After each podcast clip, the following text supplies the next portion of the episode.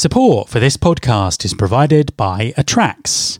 Attrax is the total career site system which converts site visitors into high quality job applicants. A fully SaaS system, Attrax is powered by the latest AI to deliver an outstanding and relevant talent experience, personalized employer branding, and a strong conversion of candidates into the ATS. To find out more, go to www.attrax.co.uk.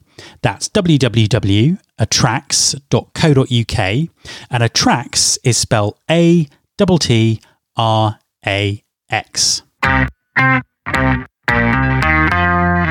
There's been more of scientific discovery, more of technical advancement and material progress in your lifetime and mine than in all the ages of history.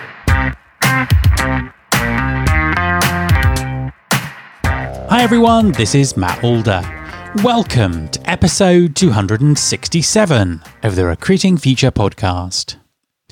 In 2006, I wrote a blog about the imminent demise of the resume, arguing that they were no longer relevant in our new digital world. Fast forward 14 years, and resumes, or CVs if you live in the UK, are still the most common anchor point for the recruitment process. The problem with resumes is not just one about digital relevance now, it's about the effectiveness and integrity of recruiting itself. So, what are the alternatives and how can the industry move forward?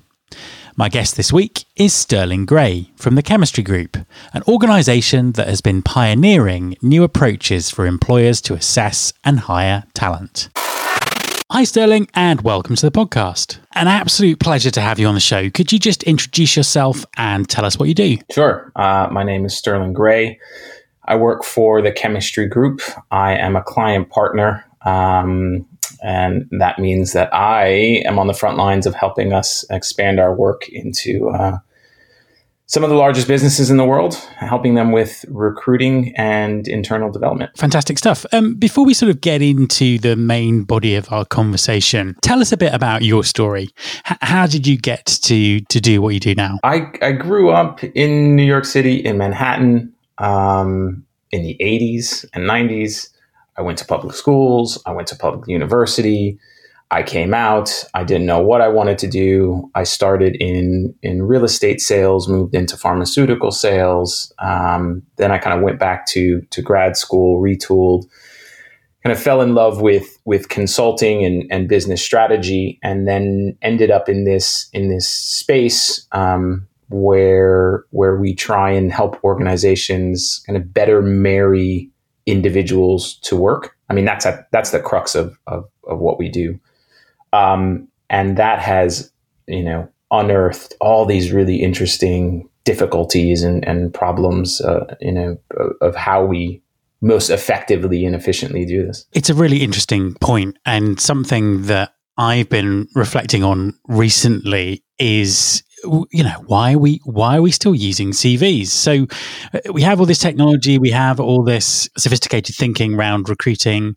We're at a period of time where companies need to think very deeply about the the type of skills that they have in their in their in their business yet we still use you know what seems like a very very old fashioned old fashioned thing to anchor the recruitment process round what, what are your what are your views on that I violently agree with everything that you just said.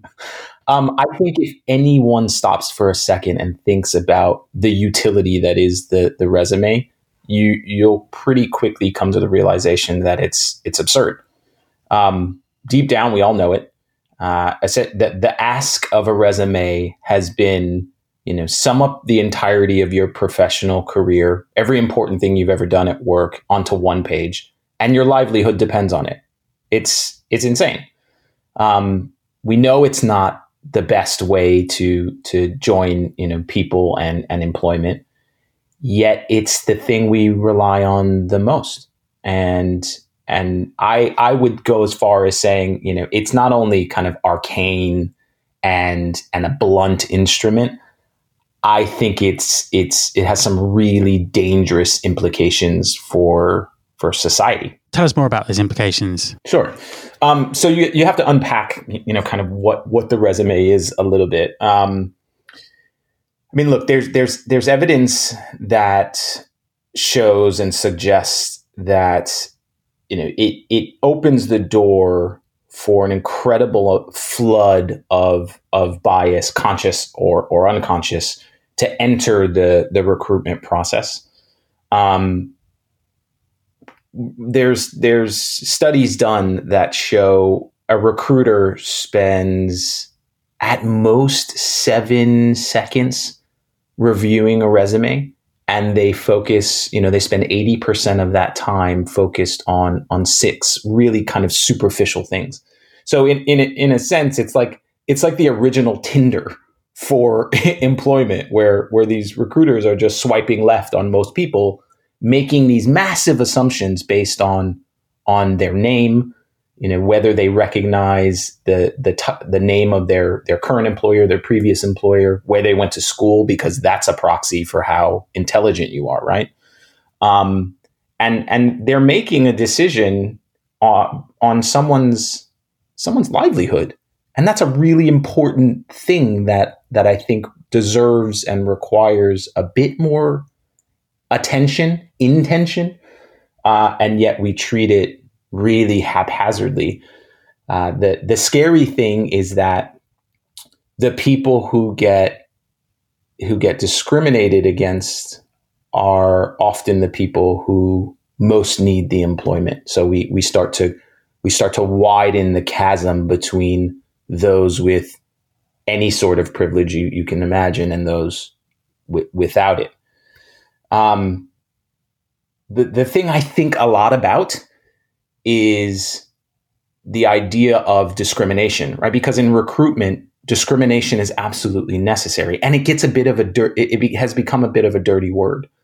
But discrimination, in its literal sense, is just the ability to distinguish one thing from another, and that's that's important. We have to do that. Um, it's when we when we allow bias to come rushing in that it gets really, really dangerous. It's kind of like a kitchen knife, right? It's absolutely mandatory. You need it, but it it, it gets really dangerous when when you when hate, um, when other things kind of enter in, and it can be used as a really um, a really dangerous thing. And that's that's kind of how I look at at resumes. Um, and I think there are a lot of other alternatives that we could be using that would be a lot more uh, well would just be better and and a, a, bit more fair. What I'd add to that is very often uh, companies don't even really understand the skills they need in their business, let alone trying to interpret those from a Word document or, or a PDF that, that, that, that is missing data and doesn't doesn't represent the ability of that of that person. You mentioned alternatives, and you know lots lots of people have come on the show and sort of talked about CVs CVs not being fit for purpose and bias in the recruitment process, but there seems to be a lack of alternatives in practice. What do you think the alternatives to, to this are, and do you see them already working in practice in some cases? Yeah. So let me let me back up a little bit because I want to peel a couple things apart that that you said. So um, you started with companies' ability to really glean whether someone is good at something from a resume, and I think you're right to to point that out. That's that doesn't work either, right? Because the resume is this curated collection according to that person of all the rock star things they've done. So it's, uh, you know, I'll say it's probably a bit inflated. At the extreme, there's there's probably things on there that are just false. Um, so that makes it really tricky for for an organization to figure out as well. What I want to separate it, are are skills from everything else about a person, which is really important. And I think one of the trappings that that businesses fall into is not considering those things collectively, right? A, a, an incredible developer at Facebook or Amazon may not be an incredible developer for Google. They might have the same requisite skills. They can code in the same language. but one one will work in one context and the other and they won't work in another context. And the thing that contributes to that is all the other stuff about a human being aside from the skills that they can perform. And that's where the the, the problem lies. Nobody's measuring that stuff. And that's that's precisely what we try to uncover at the chemistry group. So the, the tools that we use are a number of assessments that get people to reveal their personality preferences, the things that motivate or energize them at work, their go to behaviors, um, and their, their cognitive ability. These are all things we can, we can largely do through online surveys. But what it adds to the resume, which is just a list of experience, is hundreds of other data points on who this person is and whether they're going to fit into the context that you're going to place them. Right? Does does this job require someone who is highly organized and very very structured? It may, it may not. You know, if, if you're thinking about developers, being able to work in in agile, which is you know the the the new thing, requires a, certain type of person. And if if you don't if you if you misalign that, everything's going to feel hard. It's going to feel hard for them. It's going to feel hard for their manager. It's going to it's going to drag on the team. Um, there's a host of of uh, a cascade of negative effects that happens when you you you make a mishire and it's really costly to a business. I mean, billions of dollars gets wasted every year on on mishires. And the cost of a mishire we we estimate at chemistry to be between, you know, 4 and and and something like 14 times that person's salary. Um, so yes, there are there are more nuanced ways of analyzing whether someone will be the the right person for the job, and I say that uh, with intent, the right person for the job, not the right set of skills, because that's only one part of the story. Um, and that's what we're doing at chemistry. That's what we're focused on. But there are a, a, number of different examples of, of how people are are starting to, or how organizations are starting to think about this. Um, there are blind auditions. There are blind offers. Um, there are other, uh, you know, skill based or or or material based assessments where whatever that person is going to have to be performing, they actually do a, a sample of that, and and and that is used to qualify someone's the, the quality of someone's work, rather than where they went to school, which might be irrelevant. Um, you know, where they worked last, which also might be irrelevant. You know, uh, uh, Laszlo Bock at Google, he's got this really powerful statement that you know that your experience is is one of the least reliable predictors of future performance. And I, I found that to be true in you know in my own journey in my own path. I'm sure a number of others have found that to be true as well. Yet we're stuck in this in this rut of kind of cognitive dissonance that this is all we've got. So let's just continue to use it. And I think that's a shame. And what kind of outcomes and value have companies been seeing who are uh, adopting this type of approach in their in, in their hiring? I mean, I can tell you about the work I'm most familiar with in the last and three years working at chemistry. Um, the value comes in. Well, I mean, there's there's there's economic, but there's also cultural value. Uh, the economic stuff is all you know, all the stuff that you can measure. When you start improving the quality of the hires that you're bringing in, you see a host. We have documented a host of positive externalities, right? So the the time to actually hire those people goes down. Um, they the you know attrition plummets at at all levels from the executive level down to you know your call center worker. Uh, that saves the organization tens of millions of dollars. Um, you know when we engage with salespeople getting the right the right salesperson are they a hunter? Are they a, a farmer? We see top line revenue increase by double digits. I mean, we've worked with a number of um, telecom companies who were were in a just they were hemorrhaging revenue because they were getting the the the profile of the salesperson completely wrong. You know, they wanted the smartest people from the best schools. And what we found was, you know, by doing that, first of all, you're fishing from a very, very small pond and, and that the competition for those people is super high. So you end up paying a premium for them.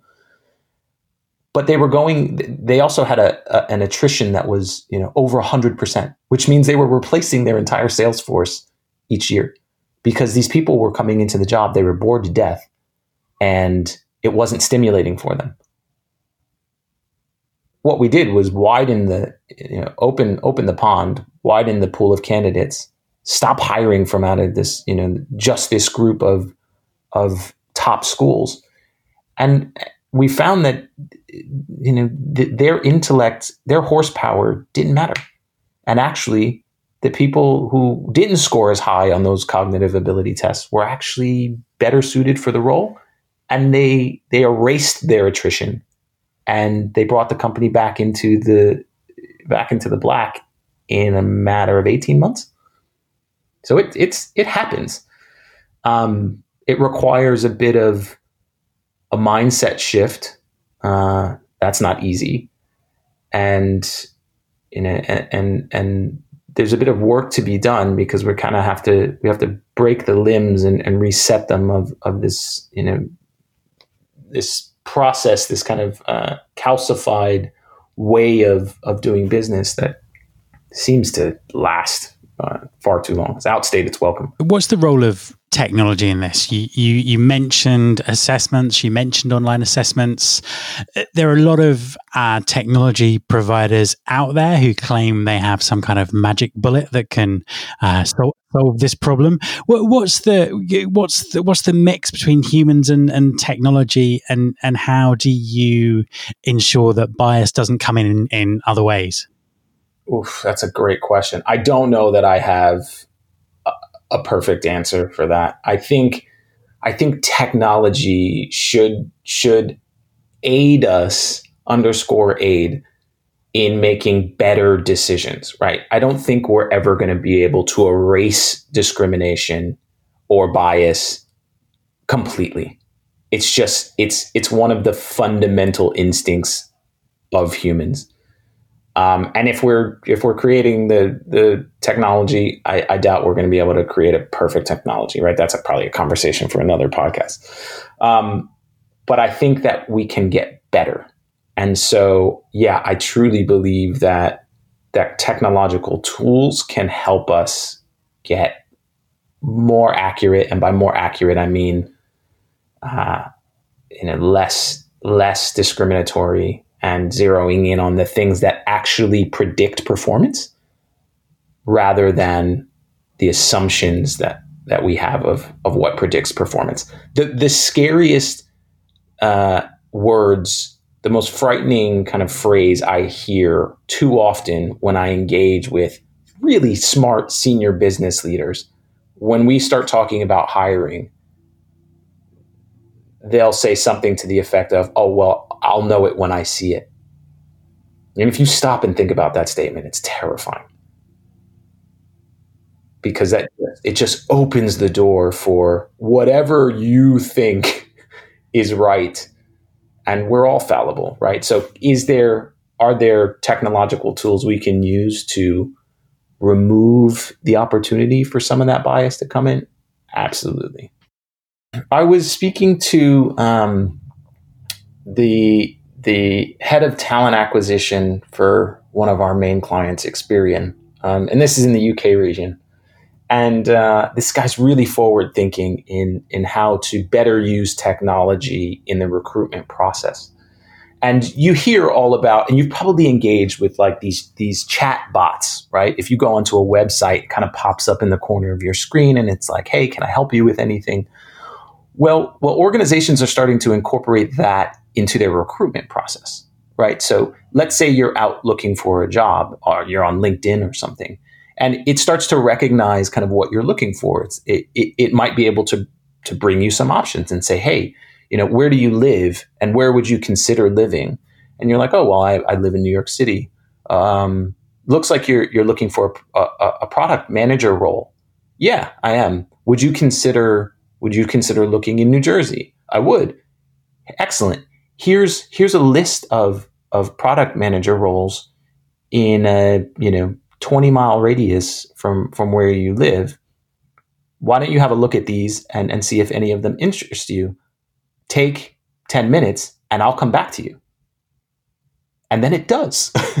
And so you're having this conversation with a with a, a, an AI and it is it is taking you deeper and deeper into the recruitment process. It starts asking you about key things, you know, in, in your your background, your experience.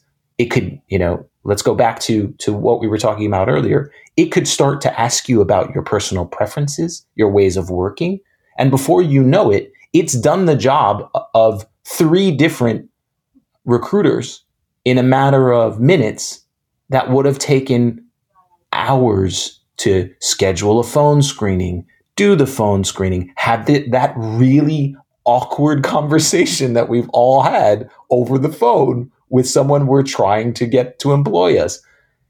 It's really strange. And there are ways of, of kind of doing that in a more natural setting, that's probably going to get more honest answers. That's going to uncover a lot more. And it's working in the background for an organization. They haven't had to pay anyone to do that. They've paid for the software, obviously. But there's so many cost savings that can that can come out of that. And then when that person does come to to an interview, whether it's on the phone or in person, the volume of of background and data that you have on them already, you're you're already worlds ahead of making a more educated, informed decision on whether they're the right person for the job or not. You know, going back to the the resume screening bit, like, is there a degree? Are are people qualified to be to be spending seven seconds on a resume? Are they that good? They've been trained that well to do this that we just we give them this responsibility? No, the answer is of course not. There's no degree for this, and yet we're it it, it baffles me that we're we don't do any diligence in in kind of qualifying our gatekeepers, and they they potentially keep a lot of good people out with high potential. And um, that yeah so using using a, a, software could be a much much more nuanced way of, of getting a lot more data and making a much more accurate decision. So final question.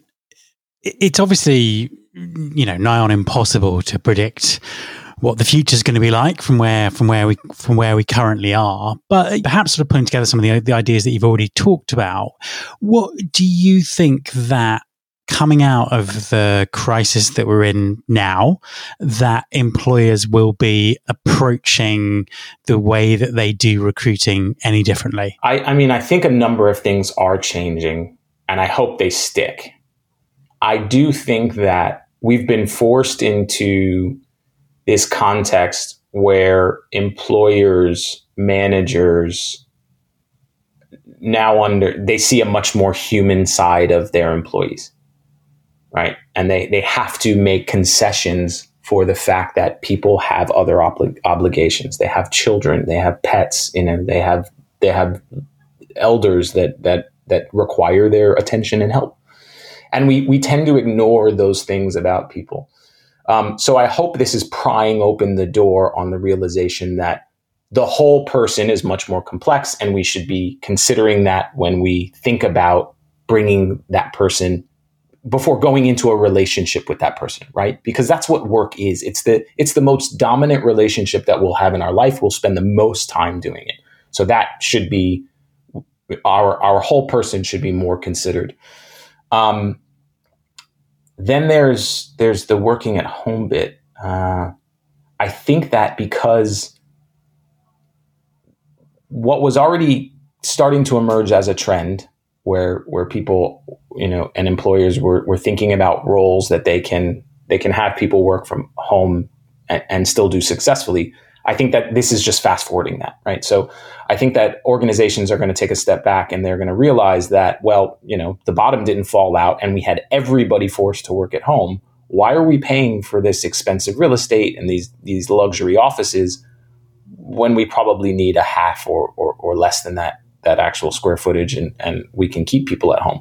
What that means for recruitment is that, that we're going to have to learn to rely more on our you know video conferencing technologies um, potentially some of these you know these these bots or other AI technologies that'll that'll help uh, increase the number of data points that you have on somebody and I think the consumer or the, the, the person looking for a job is going to have to to adapt their their behavior, and maybe maybe that'd be a good thing. You know, maybe maybe it will become a lot more ubiquitous to start to give more personal information, um, share more personal information with your employer. Uh, I don't mean like you know open your Facebook and your and your Instagram up to them, but start to explain more about who you are, what your working preferences are in a way that that isn't that's more g- genuine than you know an interview where someone is largely pressured to tell you know tell that person they're sitting in front of what they think they want to hear um, and maybe if we figure it out in collecting that data for people en masse we can create this this network of uh, you know jobs and and and and people profiles that is being matched in the background. Imagine LinkedIn could notify you and say, you know, based on what I know about you, here's a job I think you're a really good fit for. And it had nothing to do with your skill set. And it had everything to do with with you as a person. I mean, you know, let's not ignore the skills. Some of them are, are mandatory, but I think that kind of that that network would be much more efficient for employers. It would be much more efficient for for individuals in in matching them to work that they're going to be engaged and driven to perform at a high level rather than I need a job because I have to pay the bills. So I'll take this job and I'll contort myself to do it, even though it doesn't come naturally to me and it's not sustainable but I've got to do it because it's the only thing that's on my plate. Sterling, thank you very much for talking to me. Uh, it was my pleasure. I, I'm really appreciative that you invited me. My thanks to Sterling Gray. You can subscribe to this podcast in Apple Podcasts or via your podcasting app of choice. Please also follow us on Instagram. You can find the show by searching for Recruiting Future. You can also listen and subscribe to the show on Spotify. You can find all the past episodes at www www.recruitingfuture.com. On that site, you can subscribe to the mailing list and find out more about working with me. Thanks very much for listening. I'll be back next time, and I hope you'll join me.